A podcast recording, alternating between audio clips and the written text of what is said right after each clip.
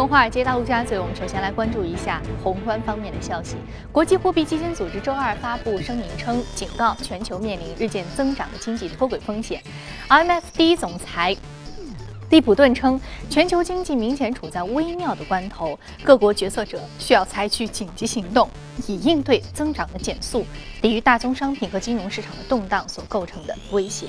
欧盟统计局公布去年四季度欧元区 GDP 年率修正值，同比增幅从百分之一点五上修为百分之一点六，略好于预期。那设备和建筑投资呢，是带动经济增长的主要动力，帮助欧元区抵消了贸易连续两个季度下降所带来的拖累。那分国别来看，德国经济增速符合预期，意大利和法国经济增速令人失望。数据对于欧元构成支撑，但是呢，提振有限。分析师普遍维持欧洲央行三月降息预期。不变。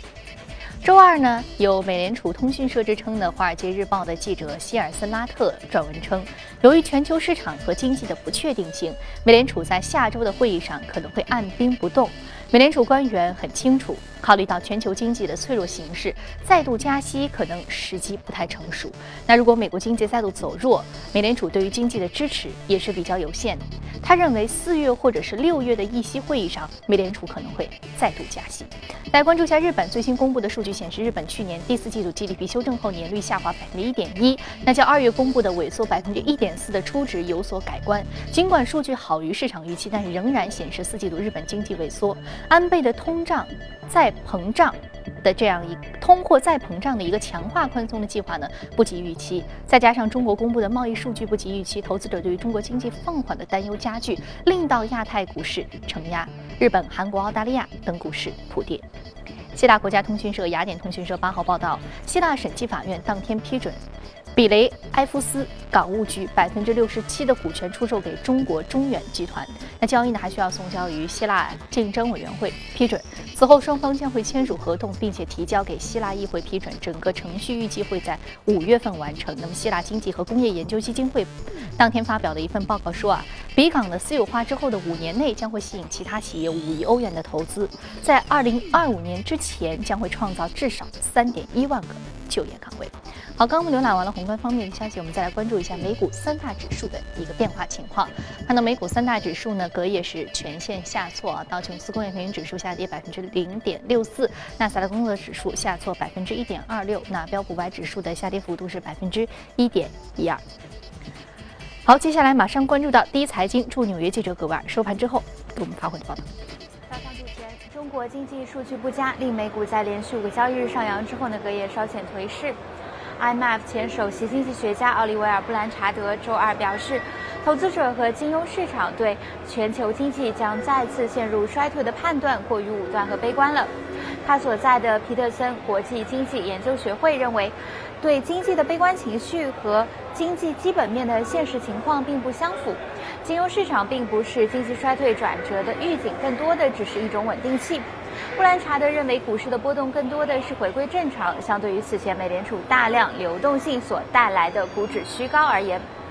报告认为，虽然中美两国的经济增速与之前相比出现了减缓，但较十年之前，两国的增长模式变得更具可持续性。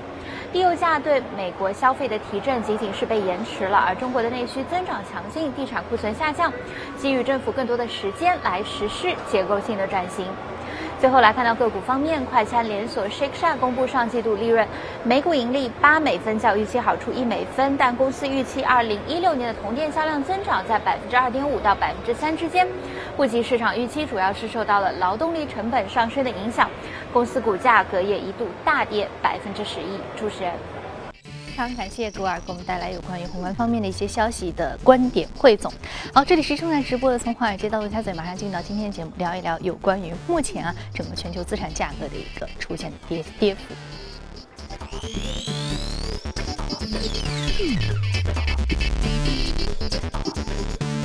中请到的嘉宾呢是来自于华创证券的机构销售部的副总裁景佳先生，景先生你好。早上好。我记得您一直强调啊，说六月份是美联储非常重要的一个假期的窗口啊。那我们知道现在可能而且这段时间以来，你的确定的这个语气越来越坚定，是不是？你认为概率越来越大？那目前公布的非农数据是不是一个非常好的佐证？对，其实我们看到上周公布的非农数据，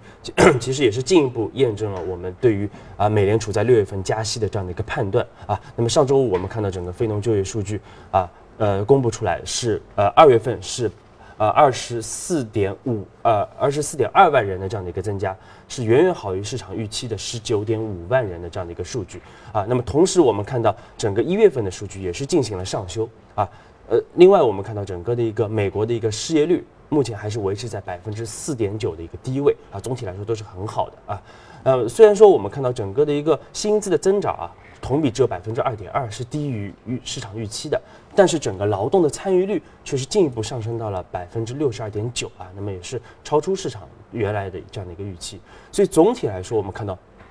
美国的整个的一个就业市场，整个的一个劳动力市场依然是保持一个非常好的一个增长啊。那么叠加上之前的我们说整个美国的一个。通胀的水平是超预期的啊，那么使得我们认为美联储在六月份加息的概率啊是进一步增强的啊。那么其实刚才呃节目中也提到过，其实美联储它有一套比较好的一个和市场沟通的一个充分沟通的一个机制啊。那在没有做出充分的一个前瞻性指引的情况下，美联储大概率不会在三月份的这样的一个议息会议上进行加息啊。那么更有可能呢，就是我们之前在节目中反复强调的啊，在六月份加息的概率来得更大一点啊。那么，另外，我们其实我们去年年底的时候啊，我们在对于今年全球宏观经济进行展望的时候啊，我们是给出了两个总结性的一个字啊，那么就是分化啊。当时我们提出，今年全球宏观就是分化。那么这个分化体，目前我们看到体现在一是美联储整个的一个货币政策逐步的在进行一个收紧，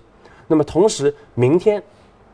欧洲央行将会举办它的这个货币政策会议啊，那么市场目前普遍预期，欧洲央行在会在这次会议上是降息十个百呃十个 BP 啊，也是十个 BP，同时会扩大整个的一个购债的规模啊，一百亿欧元。那么另外我们看到啊，过过不了多久，下周三月十四号、十五号，日本央行也会举行它最新的整个货币政策会议啊。那么在这个会议上，市场也是普遍预期。日本央行将会继续调降它的一个负利率啊，它原本就是一个负利率，会进一步的调降，同时增加它的 QQE 的一个规模。所以总体来说，我们看到整个的一个全球的央行的货币政策会进一步的分化。那么从这样的一个角度，我们可以啊，我们我们还是大概率的判断，美元会继续的走强。那么，无论是对于人民币的汇率，还是对于大宗商品来说，其实都是会有一定的承压的。嗯，那你刚刚所说到的一个承压，我们知道近期有一些资产价格的出现分化，嗯有一些很高，有些在上涨，但有一些处于是底部啊。比如说，我们看到就是大宗商品，其实它都有很明显的一个分歧。比如说，我们看到铁矿石价格是因为需求端的一个提升，所以价格出现了上涨。那么看到焦煤、焦炭。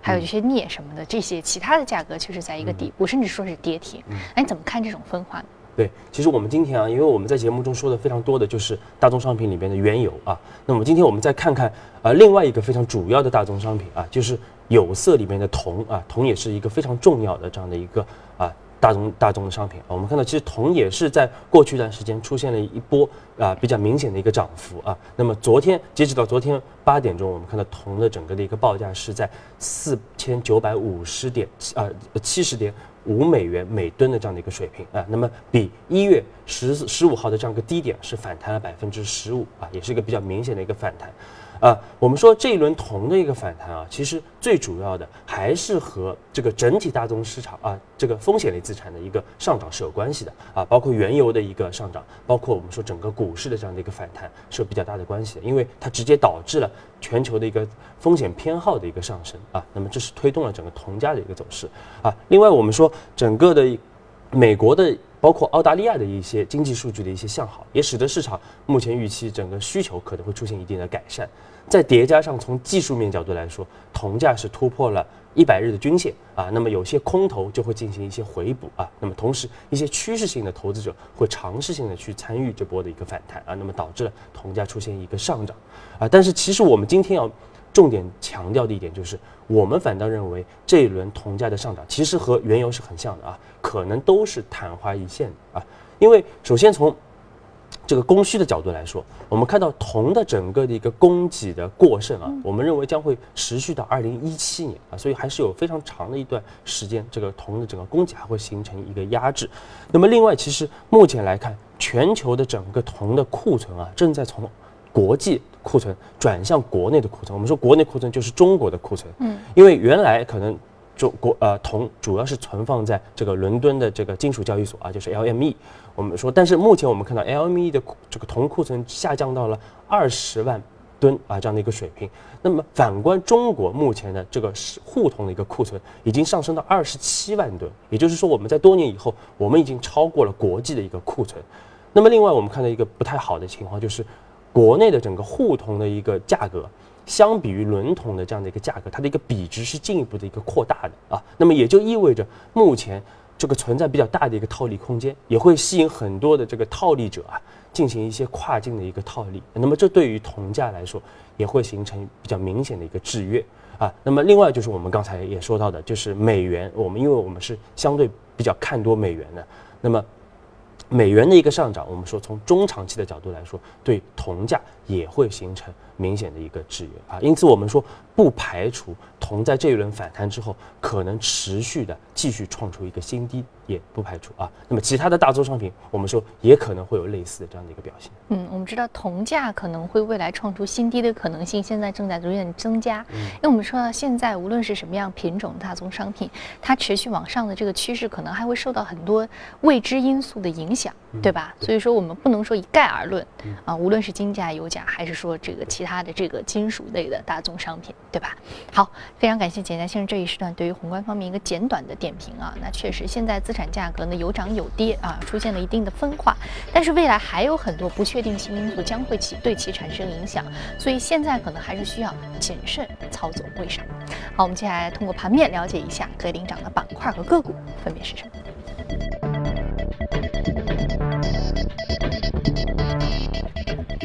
好，我们看到来自于服装、商店，还有生物技术、农场生产、生物技术以及食品批发的相关板块的个股是领涨的。那今天我们要说的是城市生活用品连锁，是一家服装零售板块的个股，上涨幅度是百分之十六点零八，目前的价格是三十二点六九美元每股。好，接下来我们来和景家先生聊一聊这支生活服装零售类的个股啊，城市生活用品连锁。哎，这个公司很有意思，它主要的主营业务的这个细分的板块，针对什么样的人群？对它这个呃这个城市用品连锁公司啊，它其实就是美国的一家。提供这个一呃多多种这个生活用品的一个比较创新型的一些连锁企业啊，连锁公司。那么其实中国我们也可以看到有一些这个连锁型的这个像像这个 MUJI 这些类似的这种连锁的这个提供生活服务用品的这样的一些公司啊。那么另外它也会通过网上来进行这样的一个生活用品的一个销售啊。昨天其实它的股价出现一个百分之十六的一个上涨啊。我们看到主要是因为它最新公布的一个四季报显示它的每股营收是超。出华尔街分析师的预期的啊，但是我们觉得非今天为什为什么谈这家公司，其实非常有意思的一点就是，其实我们仔细的来看它的财报啊。它的财报其实显示，它的整个的一个四季度的营收，其实和去年来说是持平的，并没有任何的一个增长啊。那么同时，它的单店的销售甚至是出现了百分之三的一个下滑。那么其实它整体的一个盈利盈盈利能力啊，并不是令人特别的乐观的，令人比较失望的。但是为什么它的这个每股营收还是出现了上涨啊？就是因为它之前进行了一个比较大比例的这样的一个。股票回购计划使得它的总股本是出现了收缩啊，那么相对应的就是它的每股营收会出现一个增长。那么其实这在美国的美股目前的市场上还是一个非常普遍的一个现象啊。那么这也是为什么很多的投资大佬啊看淡美股的一个比较重要的一个原因啊，就是股票的上涨啊，它并不是因为盈利的增长，而更多的得益于这个股票的一些回购计划啊。所以说我们说这点还是值得投资者要要关注的这样的一个呃。比较呃不呃不好的，或者是相对来说比较利空的这一点。嗯，我们知道股票回购推高的股价，它主要是它并不是说是一个资本在投入，说投入到我的生产当中啊，而是用通过这种相对而言资本市场操作的这种方式把股价推高，并没有产生实际的营收利润来助推它的基本面的一个股价支撑。所以说，如果一旦公司是因为股价回购这样一种方式啊，股票回购再投入这种方式，呃，来进行的股价的一个上涨，可能我们就要注意一下，它基本面可能会出现一些虚高的变化，对不对？好，那接下来呢，我们进一段广告，广告回来继续接着聊。好，欢迎回来，这里是正在直播的从华尔街到陆家嘴。接下来我们又来一组重要的公司资讯。受到低利率、大宗商品价格暴跌以及股市波动影响，花旗集团首席财务官透露，花旗集团第一季度投资银行收入将较去年同期下降百分之二十五，固定收益和股票交易收入将较去年同期下降百分之十五。花旗股价应声下跌。此前的摩根大通也发布了类似的盈利预警，业绩下滑使得华尔街裁员愈演愈烈。那最新的消息是呢，美银美林将采取百分之五的交易员。今年的美银美林股价已经下跌了百分之二十。美股财报季接近尾声，中概股网股的业绩呢呈现出两极分化。BAT 三巨头当中的阿里巴巴和百度保持高增长，那部分细分领域的领头羊也是延续了上升态势。但是，一些传统的门户网站企业表现不及预期，其中呢，新浪上季度营收。较上年同期增长百分之二十一，但是净利润下降百分之七十六。眼下中概股私有化回归的浪潮仍然在持续。业内人士分析提醒称呢，投资者不应该盲目进场，应该全面考量中概股私有化的各方面因素。那路透社援引知情人士称，德意志交易所和伦敦交易所有望在下周发布正式的合并声明，这可能将是交易所界最后一桩大型的交易，并且新的四大交易所巨头将被确定，分别为美国洲际交易。所和芝加哥商品交易所、欧洲的伦敦交易所，加上德国交易所以及亚洲的港交所。根据外媒报道，知情人士透露，巴菲特旗下的伯克夏哈撒韦公司将进行有史以来最大规模的债券发售，所得的收益一部分将用于偿还为收购精密基建公司而欠下的一百亿美元的贷款。债券共分八批，最长期限为十年，收益率较十年期美国国债高出一点五五个百分点。美国油气巨头雪佛龙公司周二宣布，计划未来两年削减最多百分之三十六的资本预算，以节省现金，用于维系其连续九十年的股息派发。那作为美国第二大石油公司，雪佛龙自二一九二六年以来一直不间断的派发季度股息，并且已经至少连续二十八年提高股息。仅二零一五年就向股东派发了八十亿美元的股息，部分资金仍然是举债而来的。那据知情人士称呢，安联全球投资者公司计划在未来几周内起诉大众，就该公司柴油车排放丑闻造假造成的股价下跌寻求赔偿。这将是大众排放丑闻曝光之后首次面临德国大型机构投资者的诉讼。好，刚刚我们看完了公司动态之后，我们再回到资本市场和嘉宾聊一聊酒类板块还有人力资源板块的相关投资机会，来关注一下。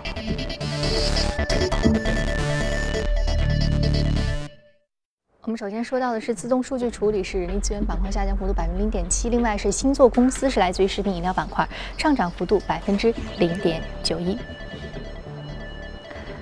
好，今天我们先来说说人力资源板块，这是一个数据处理公司啊。我们知道数据处理在人力资源运用当中，对大数据的分类处理还有运用是非常重要的板块，尤其是员工人数众多的中型、大型企业。嗯嗯，对。其实我们看到自动数据处理这家公司啊，听着这个名字感觉像是一家计算机的公司啊，但其实我们说，我们如果说它的这个英文简称啊，可能大家就非常熟悉了。那么其实它英文简称就是 ADP 啊，而 ADP 就是那个每年每个月发布这个美国就业数据的这样的一家公司啊。而且我们说 ADP 就业数据其实啊也有小非农之称啊，它是可以啊是个是投资者来观察美国整个就业市场。包括整个美国经济的一个非常重要的一个指标啊，那么 ADP 这样一家公司啊，它其实是全球目前这个最大的这样的一个服务外包的提供商啊，它可以基于它的一个云的一个技术，来为企业提供一整套的，包括从人力资源到薪资啊，到税收，包括福利一整套的一个人力资源的解决方案。那目前它全整整呃全年的一个营收是达到了是一百一十亿美元，那么在全球有。五万七千名的员工啊，服务于六十三万家的一个客户，而我们，而且我们看到这个 ADP 的一个市值啊，昨天它的一个市值达呃已经高达了三百九十四亿美元啊，相当于两千五百亿元人民币啊，这个体量非常庞大的一家公司，也是目前全球市值最大的这样的一个人力资源的公司啊。那么。我们说到国内啊，其实我们看到最近也是召开两会啊，两会中其实政府一直在强调说我们要发展现代的服务业，那么人力资源这个产业其实是现代服务业非常重要的一个组成的部分，而且我们看到从长期来看，其实我国的人口红利已经逐步的消失啊，我们面临整个的一个劳动。成本的一个不断的上升啊，以及劳动力缺口的进一步的加大。那么到二零二零年，我们可能整个全国的一个劳动的一个劳动力的缺口要达到百分之三啊。因此，我们说人力对人力资源行业的这样的一个需求会进一步的一个迫切。而从中短期来看，我们说目前今年政府是大力的来推行整个呃供给侧的改革，那么这就会使得原来的一些隐性的一些失业者逐步的显性化啊。那么因为它会出现一些结构性的失业啊。那么总体来说，我们说总量上来说，我们并不存在失业的问题。但是可能有一些失业的人，他的技能和市场的需求并不匹配，所以会造成一些结构性的失业。那么这些是呃，我们说人力资源这个管理啊，对于这些人的再就业来说就会非常有利啊，它会这个改善整个的一个结构性的一个失业的一个问题。而从整个的一个资本市场的角度来说，我们看到其实这几年啊，整个的一个对于人力资源行业的一个并购啊，和这个产业链的整合是非常的一个兴旺啊，而且我们看到有非常多的这样的一个新兴的这样的一个产业出现啊，包括我们说从政策角度来说，从零七年就把这个人力资源服务业是写入到了这个国务院的一个会议啊，这个这个文件当中。那么从零七年开始，其实整个产业已经开始有一个比较快速的一个增长，但是。啊，我们看到最新的数据显示啊，O D O E C D 啊也是给出了一个最新的数据，那么就是我国目前的整个人力资源产业的总产值啊，仅仅相当于韩国的百分之十七，啊，日本的百分之八和美国的百分之六啊，所以说整个差距是非常巨大的，也就意味着整个产业未来的空间也是非常巨大的啊。我们预计到这个未来四年啊。整个的一个中国的一个人力资源行业的整个的一个复合增长，至少在百分之十七以上啊，那么是远远跑赢 GDP 的这样的一个增速的啊。到一二零一九年，